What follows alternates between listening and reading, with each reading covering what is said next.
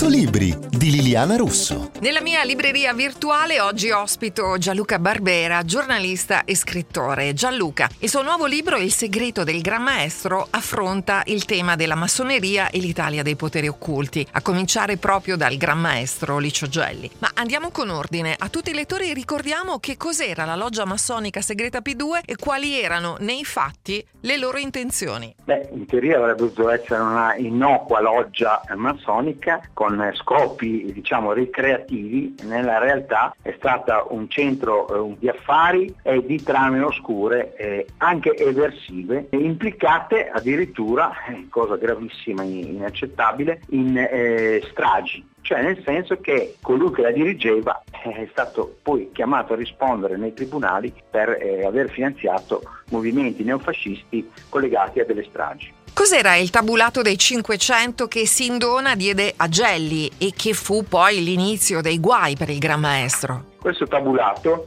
comprendeva l'elenco di tutte le personalità, quasi tutte di spicco, che avevano esportato capitali. All'epoca non era consentito eh, portare i, capitali, i propri capitali all'estero e quindi eh, questi capitali erano stati esposta- esportati all'estero, quindi messi in, al sicuro dal fisco italiano eh, attraverso le banche di Sindona e quindi Sindona aveva questo elenco. Quando Sindona ebbe bisogno dell'aiuto di Gelli, gli, eh, gli cedette in cambio eh, questo elenco eh, che, perché Gelli sempre, si era, si ha sempre usato come modus operandi quello di avere, possedere informazioni sugli altri per poterli condizionare. A quanto ammonta il tesoro della massoneria? Si sa, si è saputo? Eh, beh, allora, beh, cioè, naturalmente ci sono delle, delle stime. Diciamo che ehm, quello che lui si sia costituito all'inizio erano 20, 20, tonnellate di lingotti d'oro più tutta una serie di, di valuta eh, pregiata, quindi dollari, sterline, eccetera, che però, ma questa è una storia molto complicata da raccontare, mm. però diciamo pare che una parte di questa valuta, di questi eh, lingotti d'oro in polvere d'oro venne ritrovata nelle chioriere a Villa Vanda, nella villa appunto di, di Ciogelli,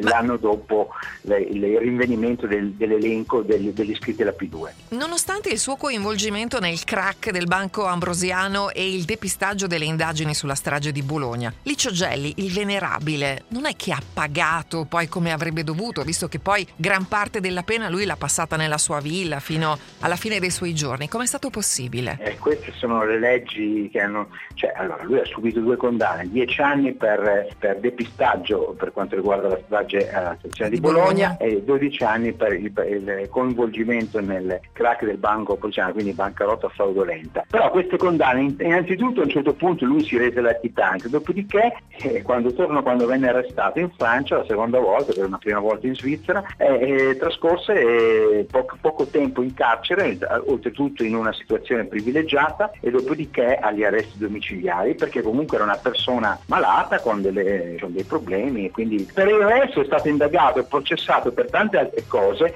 quindi per esempio il finanziamento a movimenti neofascisti che poi si sono resi responsabili di stragi, però cioè, alla fine le, tra condanne, eh, cioè perché la giustizia italiana è sempre così, funziona tra ribaltamenti di primo grado, secondo grado, Cassazione, condannato, assolto, condannato, assolto e alla fine cioè, ha pagato ma pochissimo. Si parte ovviamente da questa storia vera, un po' poi romanzata, però in realtà è tutto documentato. Quindi il segreto del Gran Maestro di Gianluca Barbera è pubblicato, ve lo ricordo, da Chiare Lettere. Io sono Liliana Russo e noi ci vediamo in libreria.